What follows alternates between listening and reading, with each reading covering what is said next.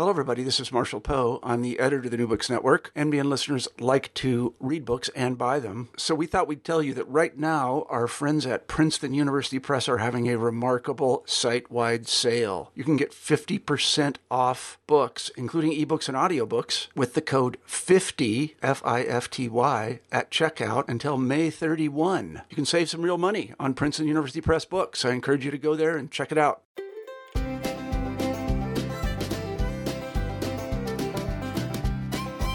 Welcome back to New Books in the American West, a channel on the New Books Network.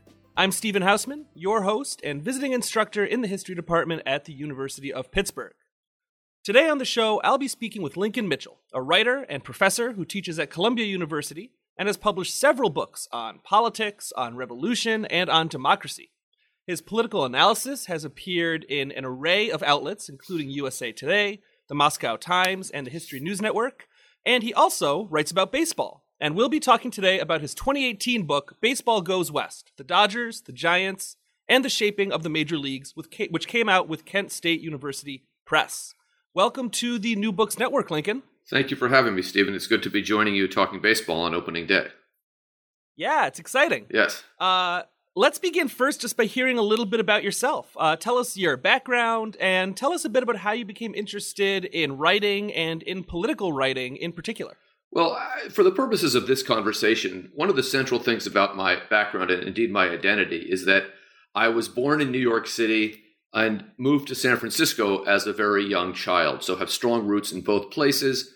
I graduated from UC Santa Cruz, and when I decided I wanted to do a PhD in political science, uh, Stanford University and UC Berkeley, in their infinite wisdom, decided they didn't want me to do that. So I came to New York to go to grad school at Columbia, um, and have therefore spent both spent my life really divided half and half between these two cities. I spend about two months a year in San Francisco. I still my mother still lives there. I still have a lot of friends. So a big part of my identity and part of what I tried to work out in this book through a kind of political science approach to baseball is the, the this relationship between these two cities, and also these two states, California and and New York. Uh, I became a political scientist and got interested in politics. I was raised in a family that where politics was just something we talked about all the time. It was always around us. You know, I remember handing out flyers in 1975 with my mother for George Moscone when he ran for mayor of San Francisco, the late the late George Moscone. Um, I was what, what used to be known as a red diaper grandbaby. I don't know if people know what that term means anymore, but and and I always because of my love for baseball and the early age at which things like baseball statistics, you know, meant really had meaning to me. I mean, I was you know in high school in the early '80s, I was the nerdy kid who read Bill James. Uh, as an early adapter and told my baseball fan friends and the guys on the baseball team that on base percentage was more important than batting average. And they probably thought I was a little crazy, although I think I was right and and hmm. that that mind for statistics translates easily into a mind for political statistics polling data election data. And so i made that transition. It, it, seems very different but in my mind it was a relatively smooth one. And then as i wrote my first three books about political transformations and democracy and revolution what struck me is that a lot of what we study and i study in political science is institutions. How do political political institutions how do state institutions evolve? And how do they get undermined or or destroyed or weakened, right? Clearly, if you study the Soviet Union and the former Soviet Union, you have to wrestle with those questions. So I wanted to bring that kind of analysis to Major League Baseball. And what strikes me is that if we look at the institution of Major League Baseball, uh, there are really two moments, I think, that are central to the making of modern Major League Baseball. One is April 15th, 1947, when Jackie Robinson played his first game with the Dodgers, and I think most baseball fans know about that. But the other one is April 1958 when the Giants host the Dodgers in San Francisco, and the first game on the West Coast is played, and baseball becomes a tr- Major League Baseball becomes a truly national institution. And one footnote to that, that maybe older San Franciscans and older Dodger fans will know, is that the Giants won that game 8 0, and the headline in the San Francisco Chronicle, which was the major and still is the major newspaper out there was "We murder the bums." Huh. Um, tell us a little bit more about your relationship with baseball. Uh, it sounds like you were a baseball fan uh, as as a teenager, but did you grow up with baseball around the house a lot? Um, who were you a fan of? What is your relationship sure. to sport uh, as an institution in general? Well, I think, I mean, I'm saying this now, it's a public podcast, but many of the people closest to me in my life don't realize quite the degree of my obsession with, with baseball. Um, I've been an intense baseball fan for as long as I can remember. At, at, this point in my life, the strongest drug I take is chocolate, but the addiction I've never been able to kick is is baseball.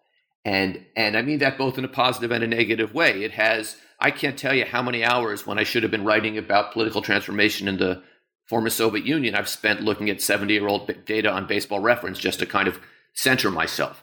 Um, I did not grow up in a baseball family particularly. My mother, I was raised by a single mother, and she had grown up in the 1950s in New York. So she was very much a product of this kind of golden age of baseball. Her father had moved to the Bronx around 1920, which parenthetically, he always referred to as the country, because if you came from the Lower East Side of Manhattan, he was a first generation immigrant, uh, born in America, uh, Jewish uh, from Belarus. Uh, the Bronx felt like the country. So he moved to the Bronx. The Yankees moved over there a few years later, and my family on that side remained Yankee fans for their whole lives, except for my one of my aunts who became a Dodger fan because of Jackie Robinson. Again, they were very far left politically, and Robinson was a, you know, a very progressive thing to bring an African American, have African American playing in baseball. So she became a Dodger fan, but then the Dodgers left, and I was raised by a Yankee fan. But we were in San Francisco, and my mother, I think, aware that we were my brother and my late brother and I, you know, we didn't have a father around so much. So baseball became a way for us to kind of become part of a larger culture, become part of what my mother thought was a more male world that maybe we hadn't had much exposure to. And the other thing is that for six bucks, we could get a cheap seat, bus fare to the ballpark, and lunch. And if you're a single mother and for $12 you can get your two rowdy sons out of the house at ages, you know, 8 and 10 for the entire day, it's a pretty appealing prospect. So she encouraged us to be baseball fans for that reason. Um, and I remember whenever we'd be really fighting with each other, which was all the time, my mother, in, in a great New York turn of phrase that really is only in New York, not in California, she would say to us, Why don't you go out on the street and have a catch? Meaning, why don't you go outside with your baseball gloves and, and play catch? And, and, more often than not, we did. Um, I played baseball through high school. I, I, went to college at UC Santa Cruz, which is a, a great academic school. It's not a sports powerhouse. And when I got there, I transferred in my junior year, a friend of mine from literally the sandlots of San Francisco said, Hey, Lincoln, you should join the baseball team. I'm the center fielder. You could be the starting first baseman. I was, I'm left handed. I'd been a first baseman in high school. And I said to him, If you're the starting center fielder and I'm the starting first baseman, I want nothing to do with this baseball team. And that was, uh, that was the end of my, my baseball career. But I remained a fan. I coached Little League uh, for many years with my sons. I have two sons, one plays college ball, the other probably will. So I've been around baseball more or less my whole life. And what road did you take to writing this book? You talked a little bit uh, about how you felt as though studying baseball dovetailed well with your other work in politics and in revolution, but tell us a little bit more about what drew you to writing a book about the relocation of the Dodgers and the Giants uh, to the West Coast specifically. Well, throughout my entire life, I've heard there's been two conversations about baseball that have always been ringing in my head and and the two or two comments and they don't really speak to each other but they also do speak to each other so i'll start with this one is that as late as you know 2016 17 18 and i suppose 19 you can go to brooklyn and hear people bemoaning the departure of the dodgers uh, this kind of shoot o'malley twice line do i do i need to explain that that that line uh, yeah, uh, go, maybe, go, ahead. It's a good, it's a good line. Yeah. Okay, so so so the, the, the kind of I think it's not in the best of taste, but is that in the 1960s, the, the joke in Brooklyn is you're stuck in a room or on a rowboat with Hitler, Stalin, and Walter O'Malley, and you only have and you have a gun, but you only have two bullets. Who do you shoot? And the answer is shoot O'Malley twice. And you know this is really startling. I mean, and remember these are people who are uh, this is the height of the Cold War. These are many of the mm-hmm. people telling this joke had fought in World War II. Parenthetically, many of whom right. were Jewish because Brooklyn's a heavily Jewish borough. And the answer is shoot O'Malley twice. And that anger towards O'Malley is still there. It's part of the identity that older Brooklynites have. And on the other hand, I live in northern Manhattan. I'm walking distance to where the Giants used to play, and there's almost no recollection of them. And older New York Giants fans are now San Francisco Giants fans. Older Brooklyn Dodger fans are Mets fans and hate the Brooklyn Dodgers. So trying to figure that out, because at the heart of that, that kind of shoot O'Malley twice mentality is a real misunderstanding about what actually happened.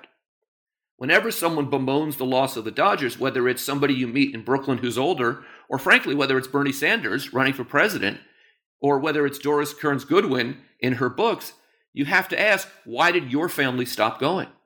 Right? There's a really kind of ugly undertone to why the Dodgers were suffering, were not making as much money as they could in Brooklyn, which is that the neighborhood around it changed from mostly what we would call ethnic white to African American, and a lot of white people didn't want to go to Dodger games anymore.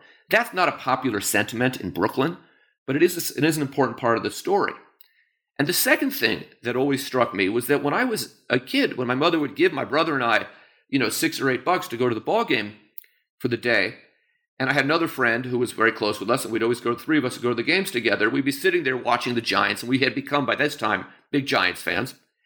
And there always would be older guys behind us, you know, at the ballpark, sitting the row behind or in front or chatting with us during the game. And they would always say to us, you know, we had big league baseball here before the Giants. And for them, this was an important piece of the culture that they, as older San Franciscan baseball fans, felt they needed us as younger San Franciscan baseball fans to understand. And what they were referring to was the SEALs, the San Francisco SEALs of the Pacific Coast League. Now, there were Pacific Coast League teams in many West Coast cities the San Francisco SEALs, the Oakland Oaks, the San Diego Padres, which have no relation to the Major League San Diego Padres, the Los Angeles Angels, which similarly have no relationship to the Los Angeles Angels of Anaheim today, and the Hollywood Stars. There were others as well. And today, when we speak about this, it's mostly described as a minor league. At the time, it was very much not understood as a minor league. It was understood as high level professional baseball. People cared a lot about pennant races. When the Giants, when the Seals would play the Oaks, there would be double headers where they would say, start in Oakland, play game one, take the ferry. I want you to imagine this ferries with all the fans across the bay to Seal Stadium, which is a, what had been a beautiful ballpark in, in downtown San Francisco, kind of south of Market Street um, and watch the second half of the doubleheader. So it was real part of California baseball culture. And, you know, what was happening back east was interesting, but only peripherally so.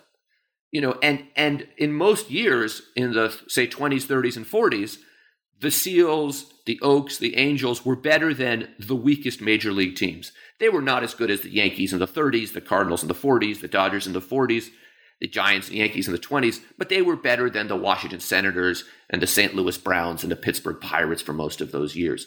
But you know, there is a a story, a kind of a cliche that history is written by the winners. And when we look at this period in baseball history, it's not entirely true. The PCL has been written out of baseball history because they eventually did lose out. But the second piece of the book is that the history of what happened to Major League Baseball after the move has also been written out of history. So we see the last, the end of the 1957 season when the Dodgers and Giants wrap up their long tenure in New York as this moment of sadness and loss.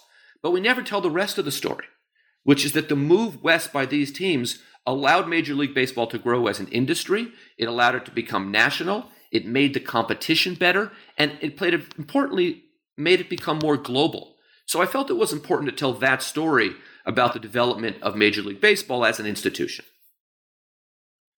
And this book is about uh, a lot of different things, but among those things is exploding some myths about baseball, and particularly myths about baseball's so called golden age in the 1940s and 1950s. And to kind of get us into the book, you begin the book by talking about some of these myths and talking about how they are, in fact, just that, how they're myths. So, can you tell us why you think people look back on that era, the 1940s and 1950s or so, with such great nostalgia, and then maybe a little bit about what the truth is about that era in baseball history as you interpret it? Well, the first half of that question is is very is key, and it's not it's hard it's important to think through.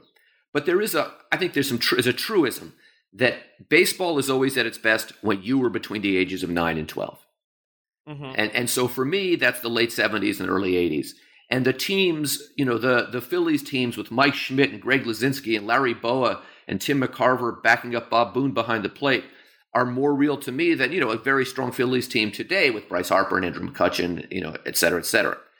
So if you were a baby boomer born in 47, the late 50s are that era. So on the one hand, for a lot of older baby boomers, which who had a huge impact on the culture, this was the golden era. If you're 65, 70 years old today, this was the golden era. And smack dab in the middle of that golden era, this very traumatic move happens. So that's one kind of demographic reason. Um, related to that demographic reason is this enormous uh, the this changing of the demographics in New York City, where a lot of second and third generation by then Americans are leaving and going everywhere. They're going to California, they're going to Texas, they're going to Arizona, they're going to Florida, and they're taking with them the story of the golden age of New York baseball. Now, in New York City, it was a golden age. The extent to which baseball was dominated between the time Jackie Robinson played his first game and the time the Brooklyn Dodgers played their last game, you know, there were 22 World Series games in a row between uh, 19, Game 3 of 1950 and Game 3 of 1954 World Series that were played in New York City. 22 games in a row. Other than but, but other than 1948, at least one New York team and frequently two New York teams were in were, were from New York City every year during this period. You know, people like Willie Mays, Joe DiMaggio, Mickey Mantle, Yogi Berra, Jackie Robinson, not just great baseball players, and they all were, but American heroes and American stars and American celebrities on a different scale, all were in New York. So as that New York energy moves outwards and those New Yorkers move outwards, they take this moment with them. And and then the third kind of more soft, perhaps cultural reason, harder to really define, is that the late 1950s are seen as the for, for older Americans for many years as the last moments, the last time when America made sense to them. And there's a there's an ugliness to that, right? Because it was the last time because in the late 1950s, apartheid was still firmly in place in the South and deeply segre- deep, deeply understood and racist mores uh, governed much of the rest of the country. But there was also, and there was also this sense of, you know, the, the, the kind of get off my lawn cultural approach, right? There was not craziness. Drug use wasn't as widespread. There was more respect. It was a more conventional culture. So for those people, this is also a memory of that time. And I think that's that's at the key of this golden age. Those are all part of this golden age notion. The reality is that outside of New York, baseball was a mess. These the St. Louis Browns, who became the Baltimore Orioles, the Philadelphia Athletics, who became the Kansas City Athletics, were not even trying. Baseball itself had become a very, frankly, boring sport in many ways if you were just going to watch the game. In 1950, Dom DiMaggio, uh, Joe you know, one of the DiMaggio brothers leads the American League in stolen bases with 15. The great pitchers weren't striking batters out. Baseball was a game of groundouts and home runs and doubles, and it just wasn't. It was not an exciting product on the field. But that's but that's not something that we, we think about or understand. But we have data that shows that. One of which was attendance was in the toilet.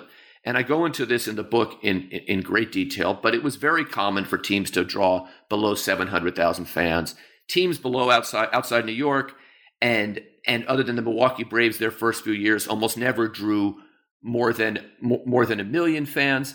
So it was just they, they, baseball hadn't figured out how to monetize this new technology known as television. So they weren't making much money, and as a result of this, the product on the field wasn't good because the best. Pl- why would you become a baseball player, right? Why would you go in 1953 and play for the St. Louis Browns rather than the San Francisco Seals? Right? You could make more money playing in the PCL they uh, the the Jackie Robinson had made his debut, but there was an, a almost accepted and widely uh, widely accepted agreement among the teams not to have more than three African American players on the team, which means that you weren't bringing in the best players. Dark skinned Latinos were counted against that number three, so you really hadn't taken advantage of the wealth of talent that was in the Caribbean at that time. There were, of course, no Japanese players, so you weren't, or, or Korean players, so you didn't have the best ball players playing on these teams. And, and the single statistic that to me captures this as much as anything is 22,000.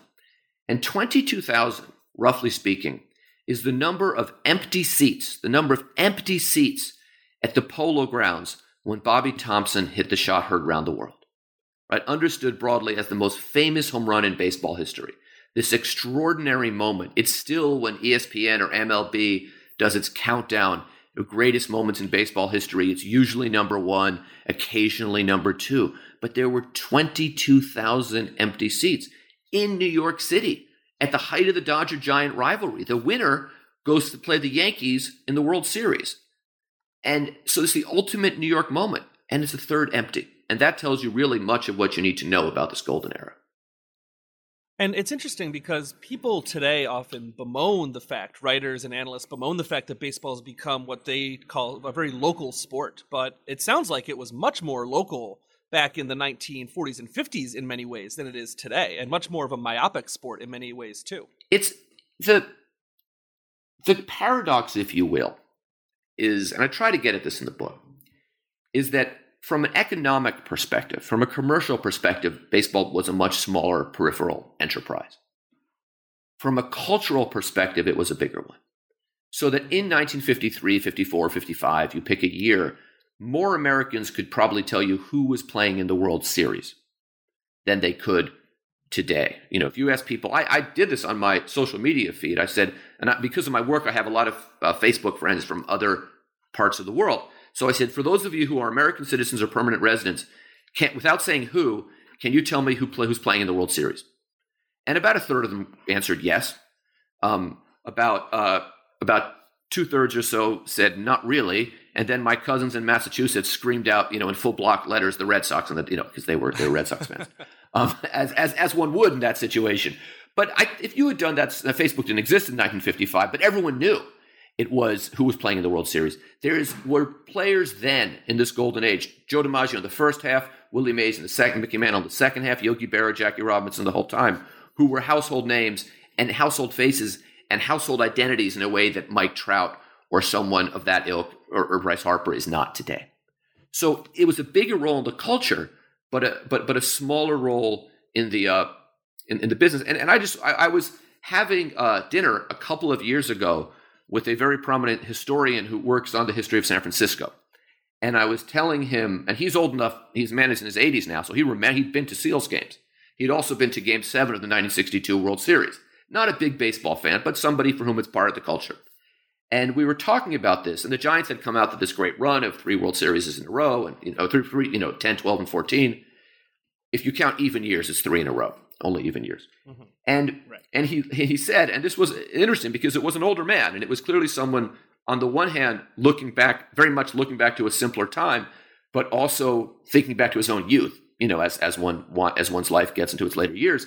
And he said, I liked it better when it was always the Yankees and the Dodgers in the World Series. And then he added, because he's a San Franciscan, and the Yankees always won.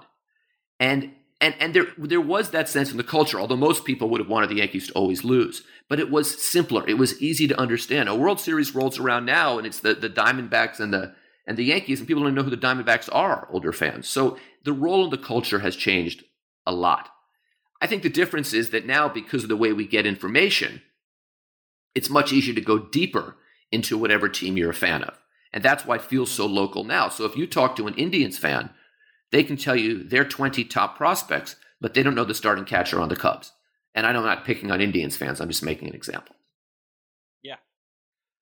If you took someone, an adult from 1950, from from any baseball stadium, and you dropped them into a baseball stadium today, what do you think the biggest difference is that they would notice in the game itself? I guess the larger question I'm getting at is how has baseball changed over the last half century, 60, 70 years or so in your estimation? Are we speaking about on the field particularly, specifically? Well, we talked about we talked about baseball and the culture a bit. So yeah, let's talk more about baseball on the field. What do you think has changed the most? A couple between of, the the I think a few things come to mind right away. One, the extreme diversity you would see on the field at a ball game. And for me, that's what makes that's what I love about baseball in, in this decade of the 21st century. I love that when I go to a game, there's people who have three or four native languages on the field, you know, in the lineup, playing defense, coming to bat in a particular inning, four or five home countries. I love that I feel like like Major League Baseball's in this golden moment in many respects where we're getting the best players and we get to see them. When when you see a team today, you're seeing the very best players in the world. So they would notice that that difference right away. Hey, there's there's no limit on the number of dark skinned players on the field. Hey, there's an Asian guy. That kind of thing. The second thing they would notice is that, wow, those pitchers are big and they're throwing hard. Hmm. That's something that was really not the case in the 1950s. The, the average, I, don't know what team, you, you, know, but we're thinking about, but, and I'm going to the Yankee game Saturday because I live in, in, in, northern Manhattan and I'm a Yankee fan. I'm my American League team because of my mother. And, you know, the fourth guy out of the Yankee bullpen is Adam Ottavino. No one in Major League Baseball threw as hard as Adam Ottavino in 1950 or 1955. Nobody. So that's the first thing they would notice. Uh, the second thing they would notice is, wow, these guys strike out a lot. Now, those things are related, right? There's pitchers are pitching harder, batters are striking out more. So, and then they might notice, wow, those guys, when they hit the ball, are really connecting. If you go and look at, at baseball footage from the early 1950s, there are two players who you could look and you say, huh, those guys could play in a major league team today and be pretty good. But that's Mickey Mantle and Willie Mays. Everyone else is doing things that you know a hitting coach today would change in day one because you just can't get around on a good fastball that way on a, on a 21st century major league fastball that way. So they would notice that as well. And then as they watched the game for a while, they would say, you know, that guy at short isn't as good as Pee Wee Reese. Or that's the guy, whether he's playing second or third base today. Jackie Robinson had much better range than that. And I, why is that guy playing center field? Because there were, you know, uh, Snider, Mays, DiMaggio, if you go back to the late 40s, all were better defensive ball players. So, so I think the defense has fallen off because the nature of the game has changed.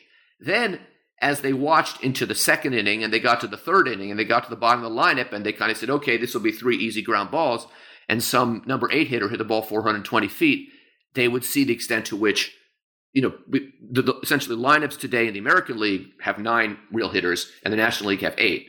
And that was not always the case. And well into the 70s, most teams only had six or seven hitters in the lineup. So that's another way that they would see that it has changed.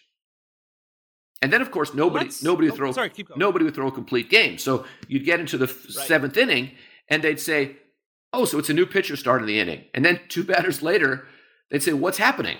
Why are we bringing in a new pitcher? How many pitchers does this team have? Do we have any pinch runners on the bench?" So all of that, the roster makeup, the extreme emphasis on changing pitchers at the expense of depth, would probably, frankly, bore a lot of those fans. Let's get into the history of the two teams in question here a little bit. Do a bit of a deeper dive into yes. the Giants and the Dodgers. Can you tell us about them, their their their histories, their relationship as um, as two franchises in baseball going into the 1950s? Um, and uh, yes. Well, we'll just leave it there. Then I, I have a follow up to that as well. So these two franchises have played in the same league and in the same state for over 100 and for about 130 years now little more. There's nothing quite like that in professional sports. And they've been rivals much of that time. Now, if we're going to, I, I don't want to go too far back, but let's start around 1900 just to keep the math a little simpler. In the first third of the 20th century, the Giants, the New York Giants, not the New York Yankees, were the kind of signature franchise of American baseball.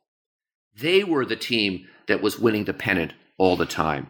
They were the team that had the first real kind of role model celebrity superstar in Christy Mathewson, the great, great New York Giants pitcher who, you know, won 373 or 374 games, depending on how you count, who regularly won 30 games a year, who went uh, to Bucknell where he played football but didn't actually graduate because he became a baseball player, um, and was this kind of good-looking role model who was, you know, con- conservative in, in in his behavior and was a Christian and you know said to young men and boys, you know, work hard.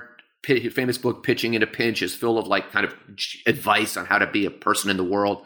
Um, a good-looking guy and a great pitcher. Threw three shutouts in the 1905 World Series.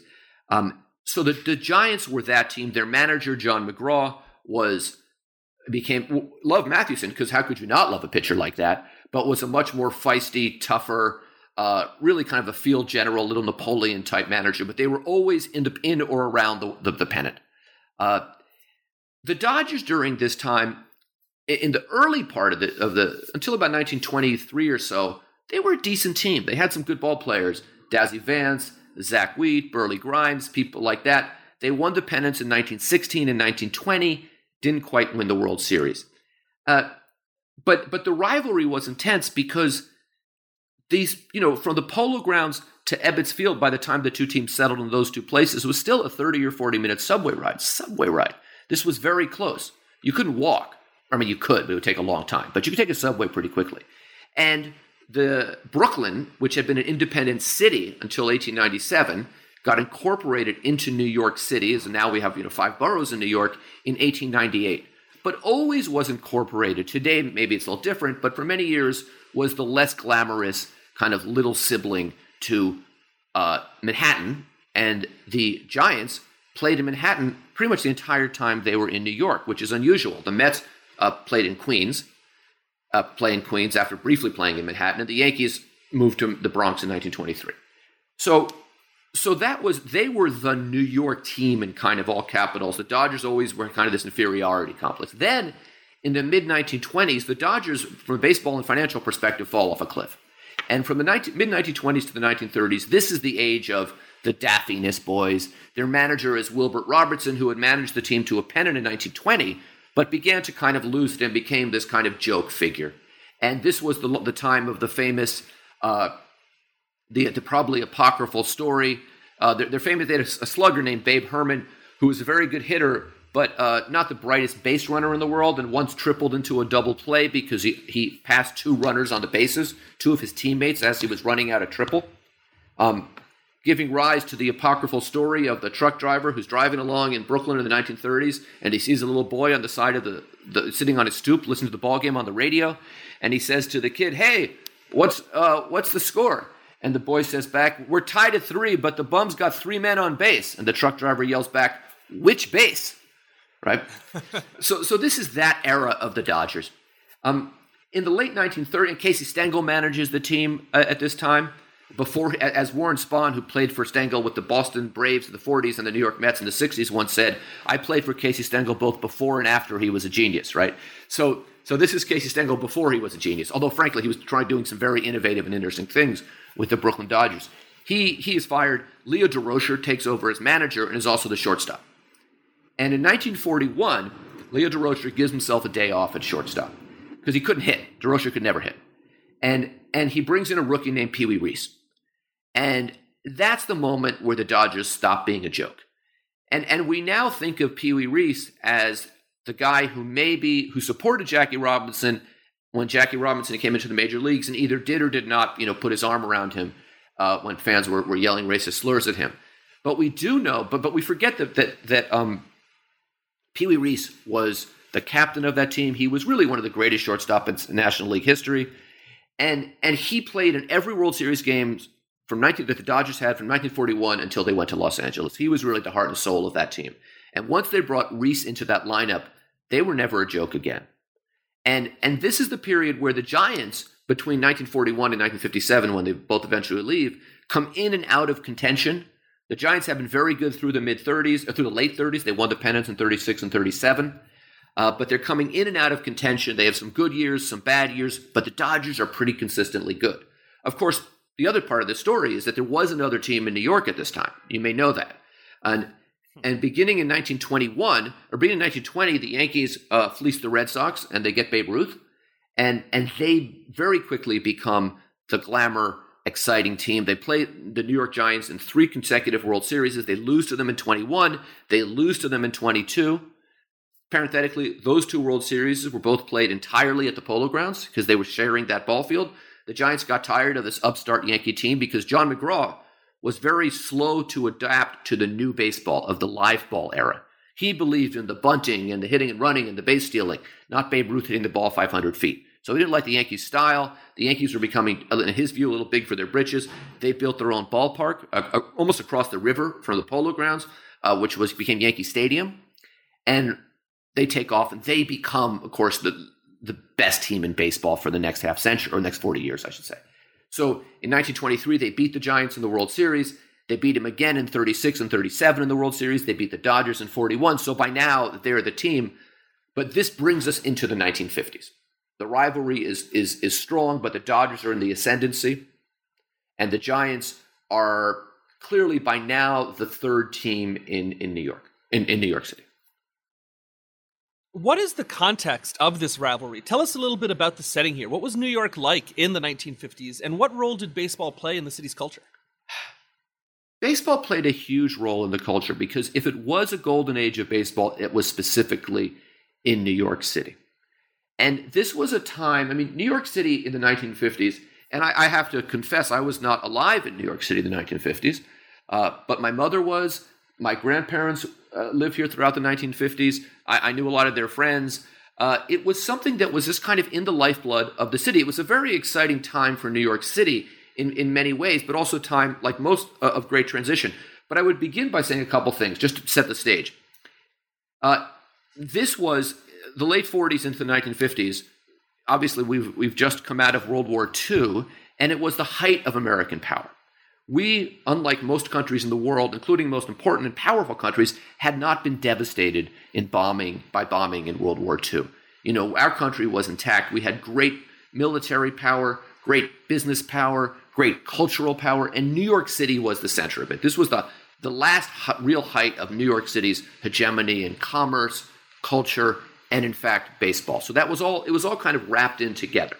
But the city itself was, was a fascinating place. As late as 1960, just by way of, of to understand it, I think this, is a, this helps you think about it. As late as 1960, Yiddish was a more important language, more useful language, I should say, in New York City than Spanish. Now, when I go out today, I have Dominican friends and they know a few words of Yiddish because, you know, they may work in a Jewish setting. But it's not like it was. You can't go on the street and speak Yiddish to people. As late as the 1970s, I remember my grandfather and grandmother would, you know, in the taxi, at a taxi, in a grocery store. They were not a particularly Jewish neighborhood, but you could. It was still that. So this is a period where that transition begins from what had been. It was also a period when New York was at its had its had but between about 1950 and 1970 is the period when New York has the lowest number of foreign-born citizens because immigration really hadn't picked up after it began to be shut down around 1920. So it's a more it's it's in the beginning of the 1950s a relatively stable population of largely a lot of second and, and first generation Americans who many of whom you know can speak English.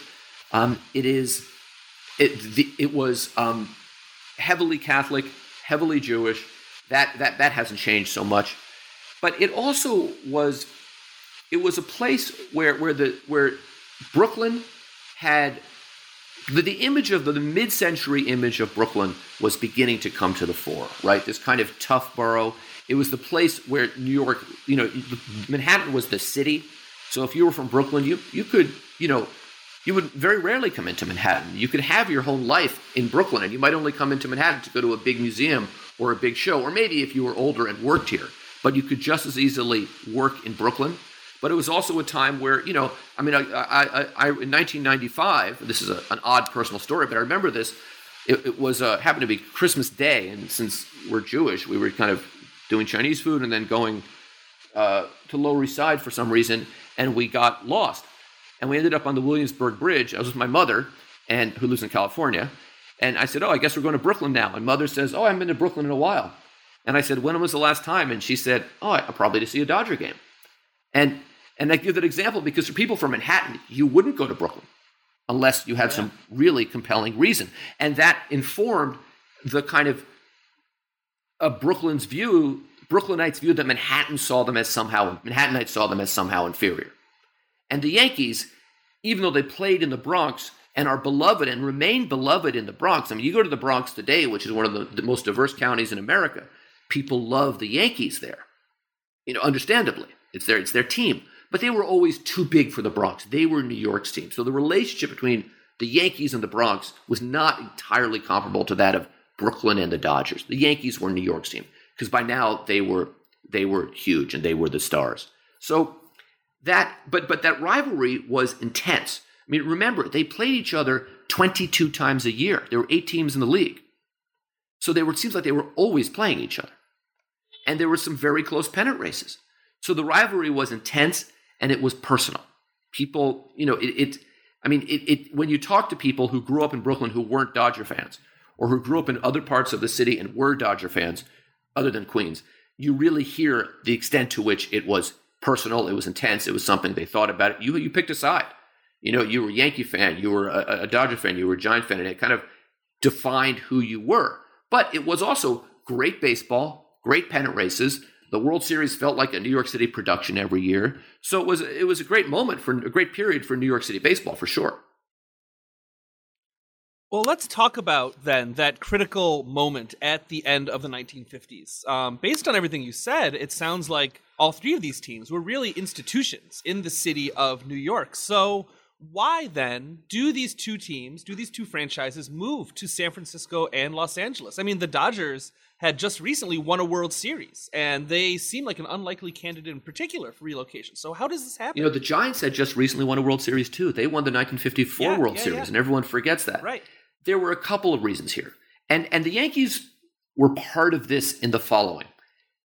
Uh, There, there were there was both the, if you will, the push factor and the pull factor, and the push factor was that attended that that the attendance trends were in the wrong direction. Within a few years of winning that World Series, the Giants' attendance is now at sixth or fifth or sixth. I have this all in the book in the National League. The the demographic changes, which when I described in New York, one thing I should say is that by the mid 50s, this begins to change. By the mid 50s, the African American population is steadily climbing. You have large numbers of Puerto Ricans who are the first uh, Latinos from the Caribbean to come into the United States, or to come into the rest of the United States because Puerto Ricans are American citizens. And they're coming to New York. This is the, the port of entry for, for Puerto Ricans into the United in- into the continental United States. So the city is changing. And while many people liked it and liked the diversity, many didn't.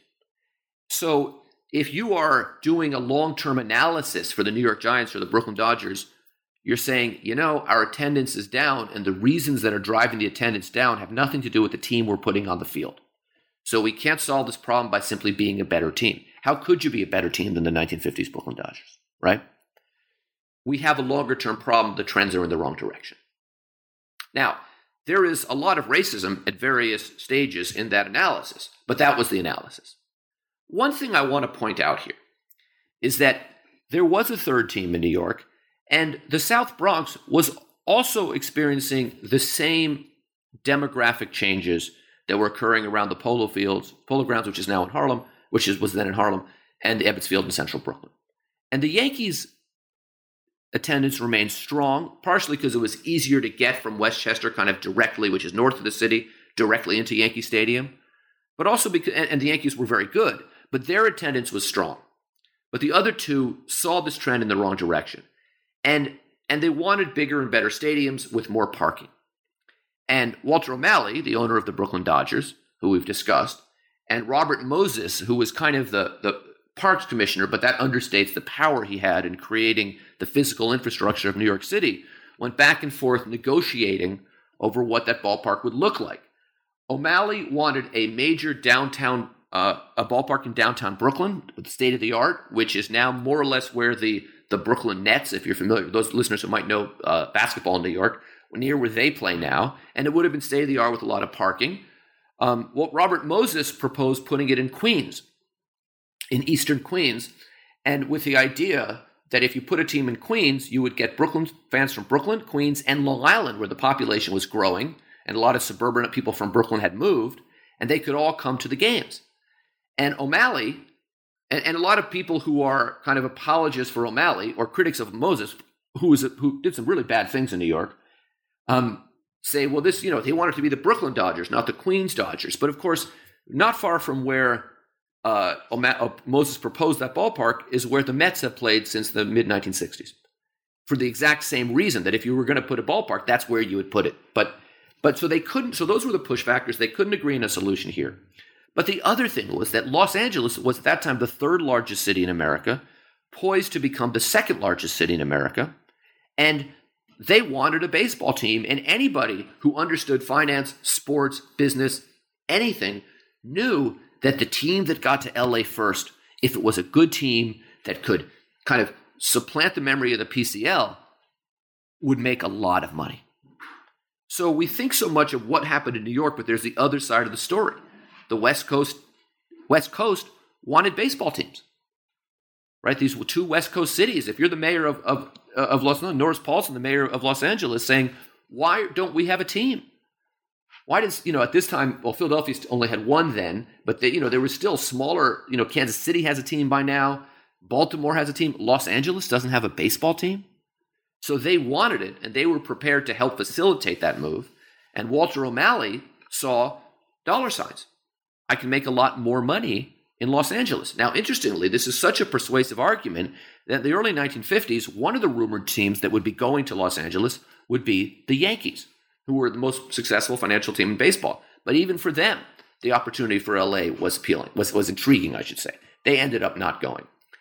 Uh, interestingly, as early as 1941, this idea of moving a team to Los Angeles was being explored, and one of the teams uh, that explored moving there was the St. Louis Browns, who were you know falling a terrible team, although they did manage to sneak in one pennant in 1944.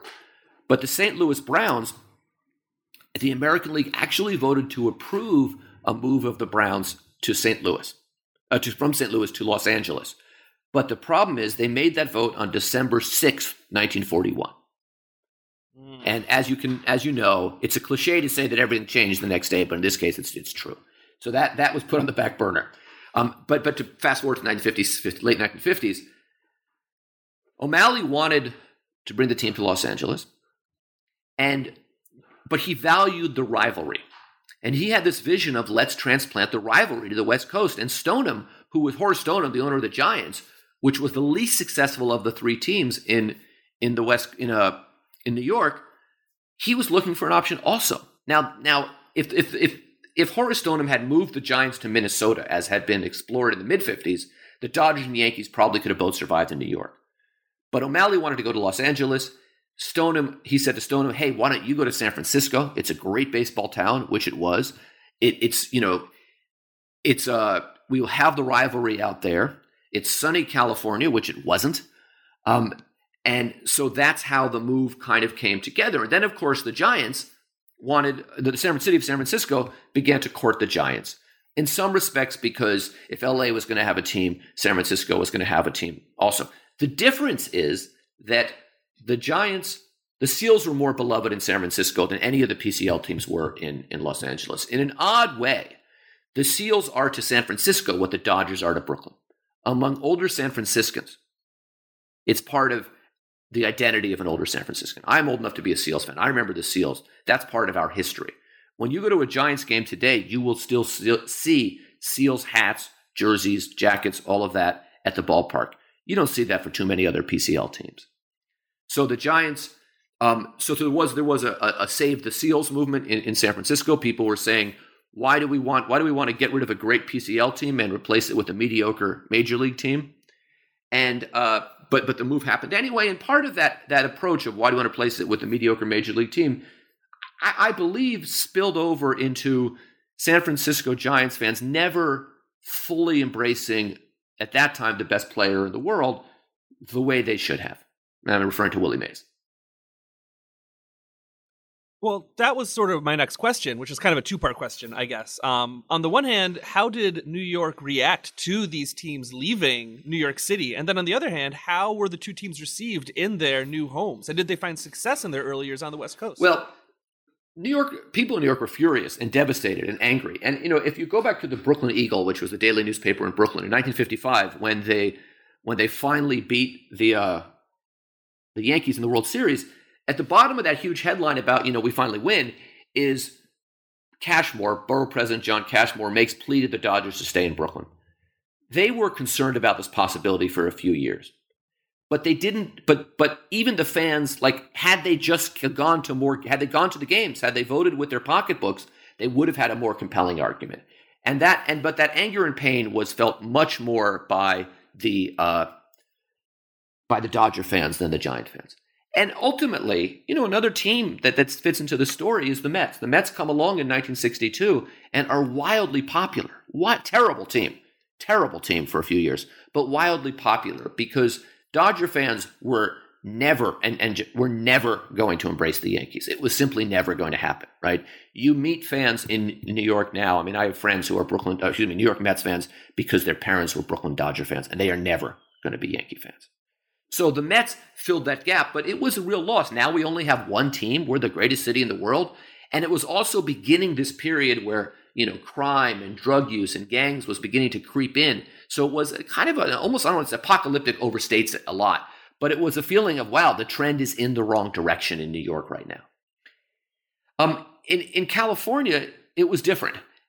After, once, once people came to terms with this, this was people were very very happy there were parades with you know people sitting in the back of huge american cars going down market street in san francisco and similarly in los angeles they embraced these two teams they were excited about them remember and, and i think this is important to understand Had you moved the St. Louis Browns and the Philadelphia Athletics to these two cities, it would have been very different. These are cities that had a tremendous sense of pride. San Franciscans and Los, particularly San Franciscans, you know, are, are still still old time San Franciscans in the 1960s still thought they were the most important city west of the Mississippi. We don't need the Giants to prove we're a big league team. We don't need the St. Louis Browns to prove we're a big league city, I should say. And Los Angeles felt the same. But because these teams were storied franchises, because California had taken them from New York, and because they were loaded with household names, Carl Furillo, Duke Snider, Pee Wee Reese, uh, a, a, young Sandy Koufax who wasn't Sandy Koufax yet in, uh, in, for the, in the case of the Dodgers, and, and with the Giants, really uh, Willie Mays, who although I said was never fully embraced, he was still Willie Mays, for goodness sake. Um, so they were more, they were accepted because of that. And, and I think the genius of this move for Major League Baseball is to put good household name franchises there, forcing the baseball world to pay attention to baseball in California. Uh, and then, and then the second part of your question, these teams are very good once they get out there. The, the 58 is a tough year. The Giants do well, the Dodgers don't. But in 59, the Dodgers win the pennant, a kind of a, a, a, a team that's patched together with some good pitching and some lucky breaks. They get in a, they end the regular season tied with the Milwaukee Braves, who are trying to win their third straight pennant, and they beat them on a throwing error by Felix Mantilla. Some say a fielding error by Frank Torre at first base. Uh, you know, to go to the World Series where they beat the White Sox, where they beat the White Sox in the World Series. So immediately they get a World Championship. In 1962, the Giants come lose game seven, one nothing with a tying run on third and the winning run on second at the bottom of the ninth and a screaming line drive that Bobby Richardson catches from off the bat of Willie McCovey. So they're bringing high level baseball through from 62 to 66. These two teams are regularly in pennant races against each other. It's a, the, the center of baseball gravity moved with the Giants and the Dodgers from New York to California. And in the mid 60s, this is clear. And the two people that are at the center of this, I believe, are Sandy Koufax and Willie Mays, the best pitcher of the era and the best player of the era, and larger than life baseball figures. People who are listening to this podcast that don't pay any attention to baseball are going to know who those two guys are. And mm-hmm. and, and and and significantly, people from demographic groups that were very important. Willie Mays by the mid 1960s, for in some ways very important. Willie Mays, by the mid 1960s, is the longest tenured African American player in baseball. So has an enormous status in that in that regard, and is and and is electrifying for African Americans nationally, and, and and shows that the best player in baseball unequivocally. I mean, Jackie Robinson was a great player. He won an MVP that he deserved in 1949. But to say with full stop the best player is an African American guy, Willie Mays, that was that was important.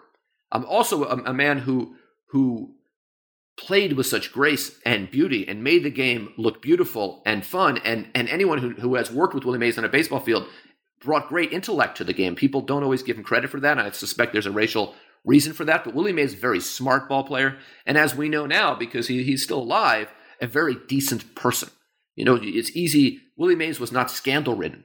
The scandals around Willie Mays were, you know, nobody would sell him a house because of the color of his skin. Well, that's not his fault. That's someone else's fault. So he was a really decent, great face for the game and great face for the game in California. And of course, Sandy Koufax was Jewish, which, and he's, you know, Hank Greenberg had been a great Jewish ball player too. But Koufax in LA in the age of television, uh, at, at a time, so, so those two guys really helped bring the center of gravity of baseball for this period to California. You couldn't pay attention to baseball in the 1960s without paying attention to baseball in California. When Koufax was pitching against Juan Marichal, whether in Los Angeles or San Francisco, that was the most exciting thing happening in baseball that day. When Koufax and Willie Mays batted against each other, excuse me, when Koufax pitched to Willie Mays, that was the most exciting matchup in all of baseball. And it happened at that time 18 times a year. So there was a lot of excitement around that. Right, as you as you just alluded to, um, the the Giants and the Dodgers they remain both National League teams, and as you said before, they had a pretty intense rivalry on the East Coast. Does this rivalry transfer with them to the West Coast? Did well, the rivalry change I, I, at all after they had moved?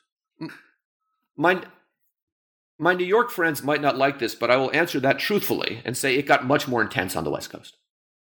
Mm-hmm. And the reason is they were in pennant races more frequently, And the reason is the rancor between Los Angeles and New York is probably more intense than that between Manhattan and Brooklyn. I mean, you know, I, I recently was in Los Angeles for a few days doing some interviews uh, for my next book, or for my, my, book after my next one that I'm starting now, and some I had some things with my son and took a little vacation. And the truth about Los Angeles, and I'll say this on your podcast, it's a great town.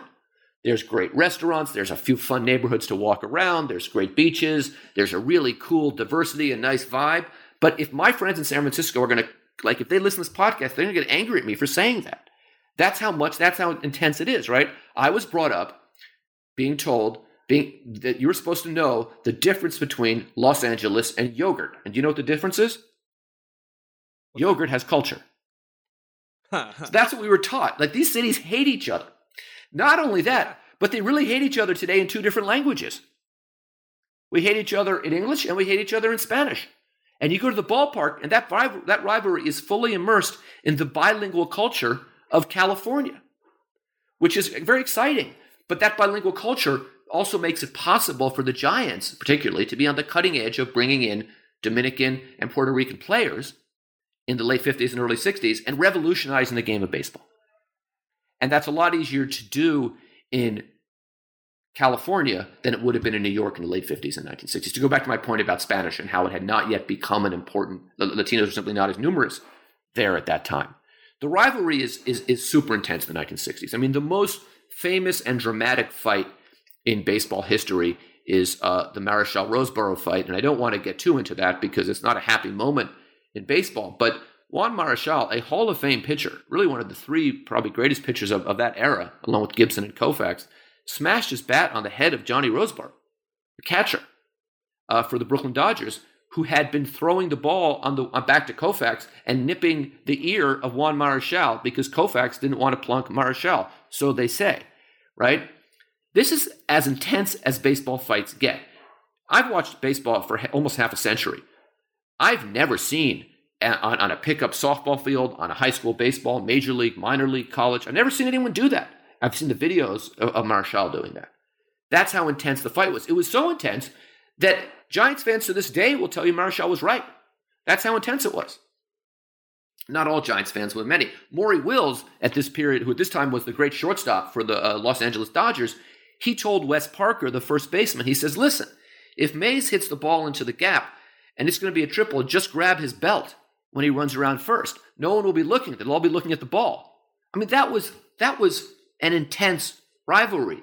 People hated each other, and it goes. I mean, sometimes it gets very ugly, right? Bryan Stow uh, was almost killed in the parking lot opening day of 2011 in Dodger Stadium because he was wearing a Giants jersey. There's a you know you know if I mean when I was a kid at Candlestick Park, if you wore Dodger stuff into the bleachers, you know you're going to get a beer bottle smacked over your head. This is not by me, um, but but this was an this is and was an intense rivalry that got more intense as it moved west. And as they and now with this the way the schedule works, they continue to play each other a lot. You know, when the Giants were having that great run where they were winning the World Series, um, those they were in, you know, they were in a race with the Dodgers, and it was intense. And even when the Giants would maybe get to this later during the really bad years for the Giants when they were terrible, the rivalry kept the franchise afloat.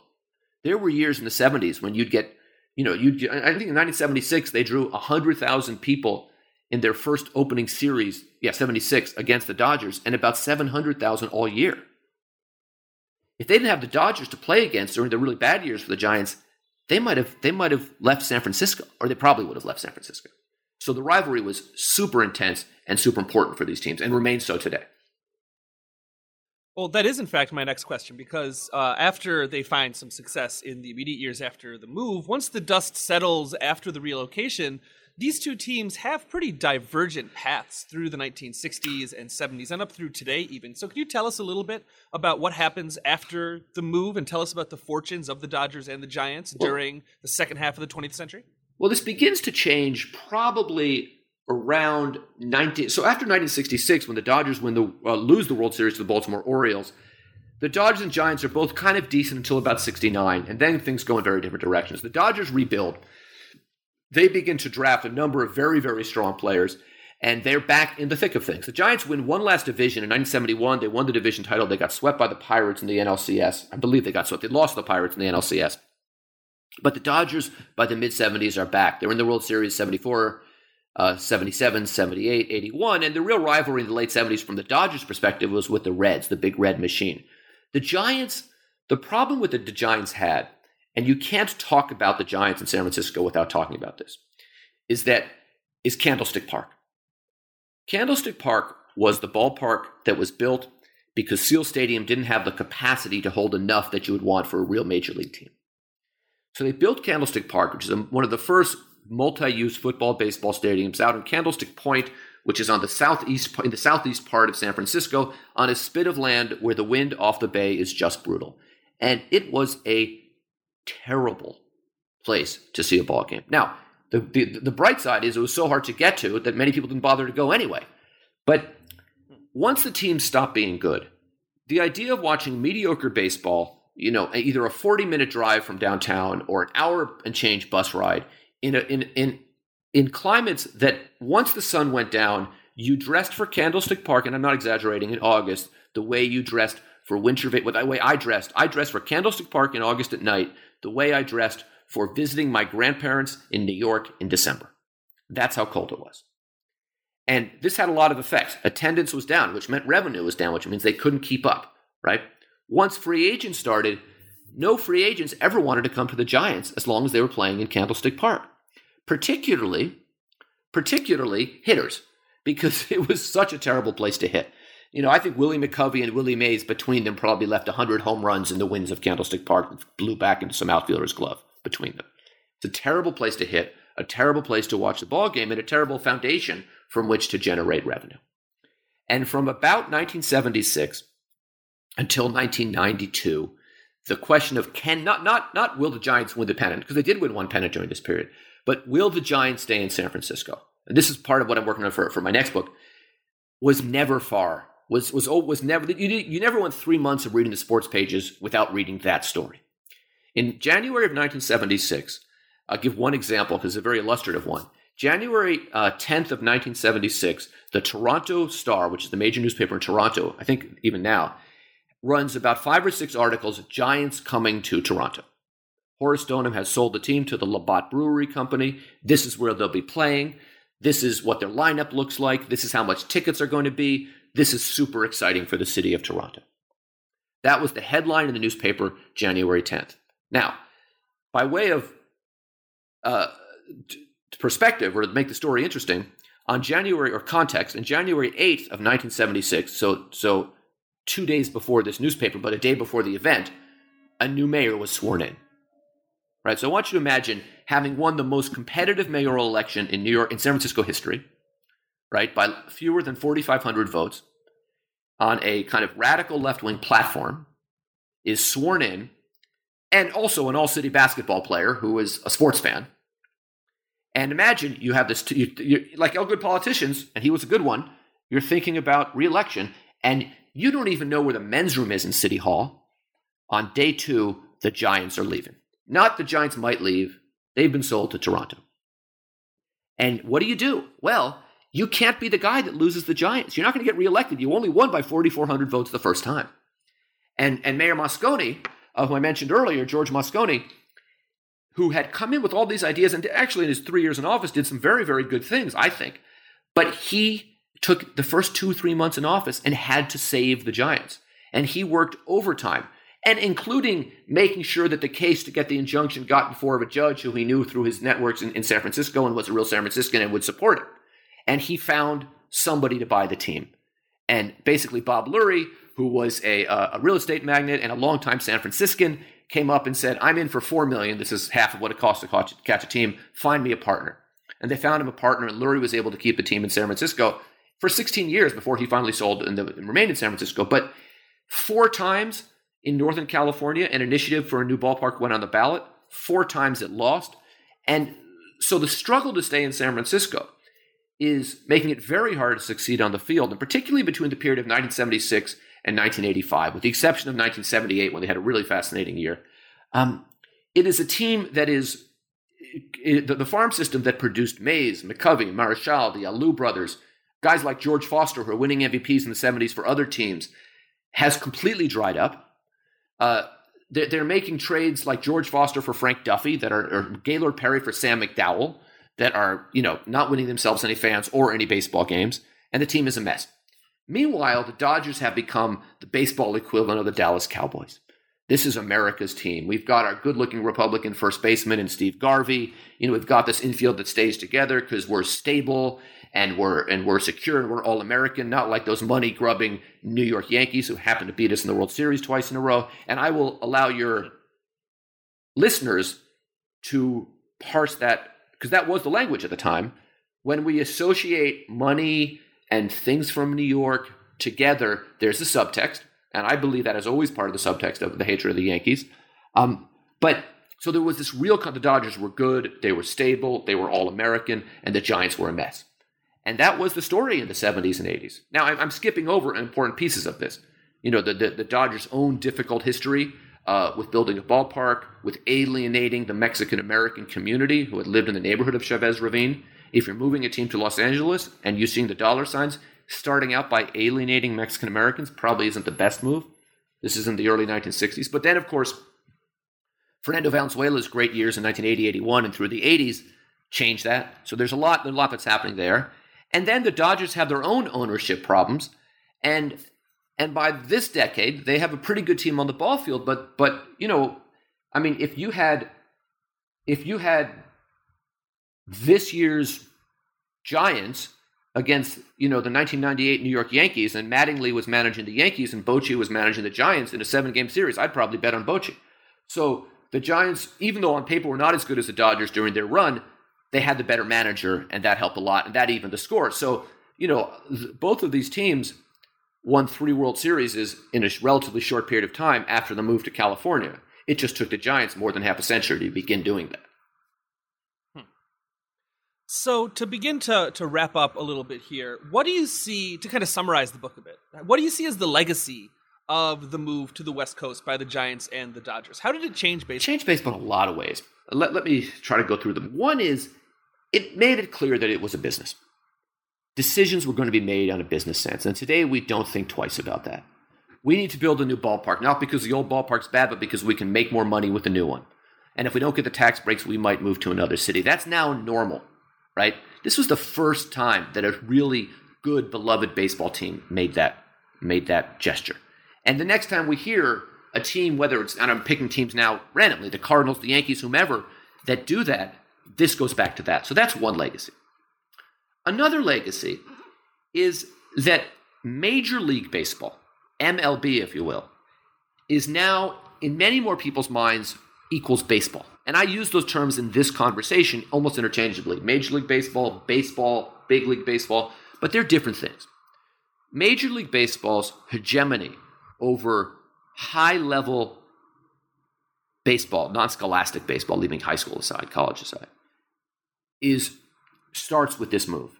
Because the victims of this move are the PCL, which was a kind of a 4A, sem- by, by the late 50s, largely affiliated, but very high level minor league, minor league, minor league that people cared about, semi pro baseball, the last of the Negro leagues, and, and increasingly strong leagues in the Caribbean, all, all, all wrap up because of, the, of what begins with this move. So that's another one.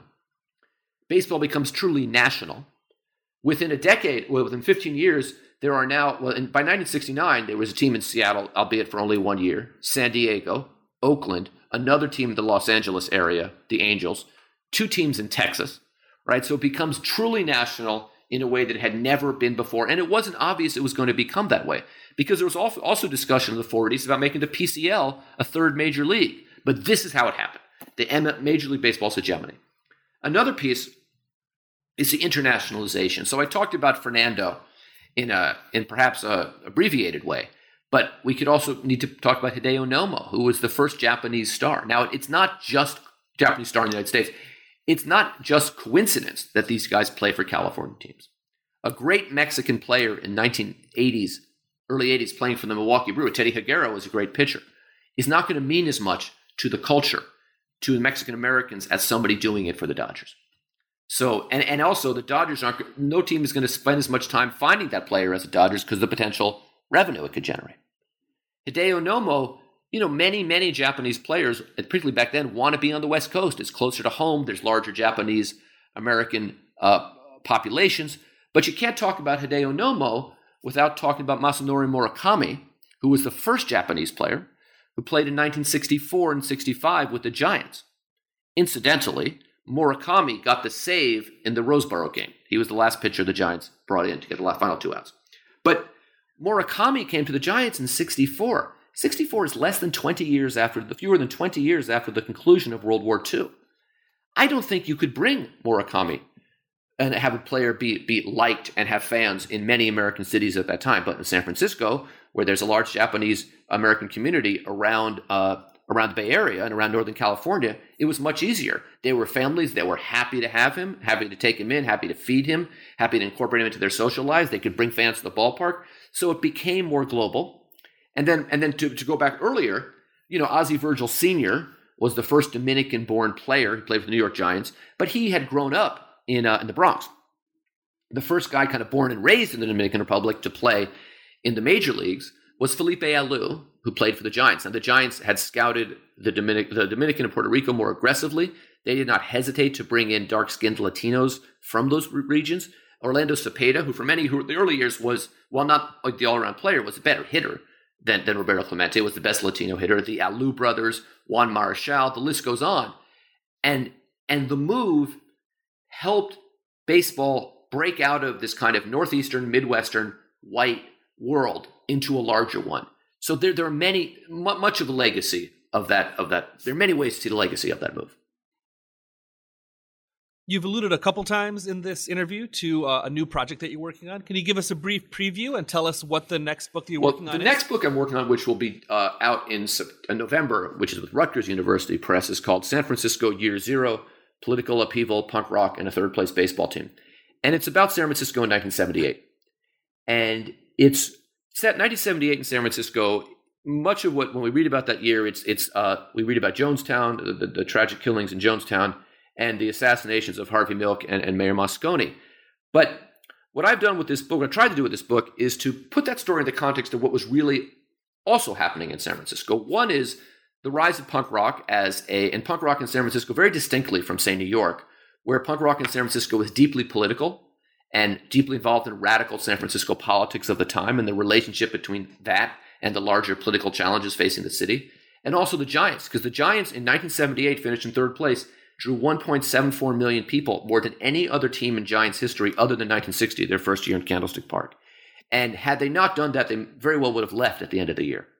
And had they left at the end of the year, had you had Jonestown, the assassinations, and the Giants leaving, I don't think the city would have recovered.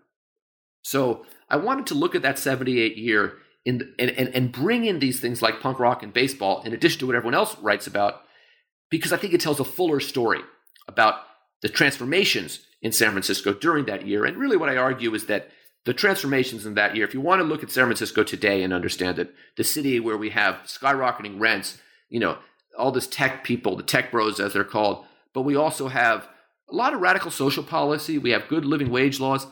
That that that hybrid comes out of 1978. So that's that book. That'll be out by Rutgers University Press, San Francisco Year Zero. And the next one I'm working on, so that's written. So the one I'm writing now is a book called The Giants and Their City, Baseball in San Francisco, 1976 to 1992. And the reason I chose those years is that these are the forgotten years in Giants history. You know, it's before Barry Bonds, it's before they started winning World Series. It's also after Mays and, and Marichal. McCovey came back towards there. And this whole time is dominated by are they going to stay in the city? What's the future going to be? But some very interesting changes on the off the field in baseball too. There's the strike, there's free agency, you know, analytics begin to come in. So I'm I'm working on that book too, and I'm been doing some interviews and kind of doing some research on that one. And my last question, since we are recording this podcast on opening day of the 2019 baseball season, I got to ask, who do you have in the World Series? you know, year? I haven't. I, I, I, am terrible at predictions. I'm, I'm the guy who went on a global television network 10 days, about five days before the election in 2016 and said, this election is over. Hillary Clinton will be the next president of the United States. So I urge you uh, to take my to take my predictions with as, as healthy a dose of salt as, as you feel is appropriate. I hate to. You aren't alone. I'm there, sorry. so- I know, I know, but I. I said you aren't alone. No, at least I admitted it, and I then wrote a paper. Uh, I wrote an article the next week saying how I got it wrong because I didn't want to be one of these people who said, "Oh, I had it right the whole time." I, you know, I didn't, and I wanted to own that. Um, I think in the American League, Houston looks really good. Uh, so, so I'm going to say the Astros in the American League, and and the Astros to win the World Series. Now, the question of who they beat, I, I don't know. Uh, I'm going to say the Phillies. I just have a feeling that they're going to that they're going to go for it this year, and if they have to make a move in the, in the July or so, they'll do it. And then I want to make, and my one surprise team is the Padres. I don't think I don't think Yeah. there's some. T- I, I think the story that Machado went there because the money and they're terrible. Of course, he went there for the money, as he should and is entitled to do. But the Padres have some good young players coming along. I expect them. I don't think they'll- they'll necessarily even make the playoffs, but I wouldn't be surprised if they pick up that second wild card space. I think they're they're looking decent. I'm not making any predictions about the Giants. The National League is wide open this Sure year. feels and, that uh, way. as a devoted Red Sox fan, um, I'm uh, I'm pretty disappointed to hear you say the Astros, but they are they are a great They're- team. yeah, So we'll, I mean, the we'll Red Sox, happens. the Red Sox, and the Yankees, I think, had a similar philosophy. Although you wouldn't know it in the offseason. The Red Sox philosophy was everything went right. We're just gonna hope everything goes right Uh-huh. again. And the Yankees' re- philosophy at the end of the day was everything went right for the Red Sox. It can't all go right again, you know.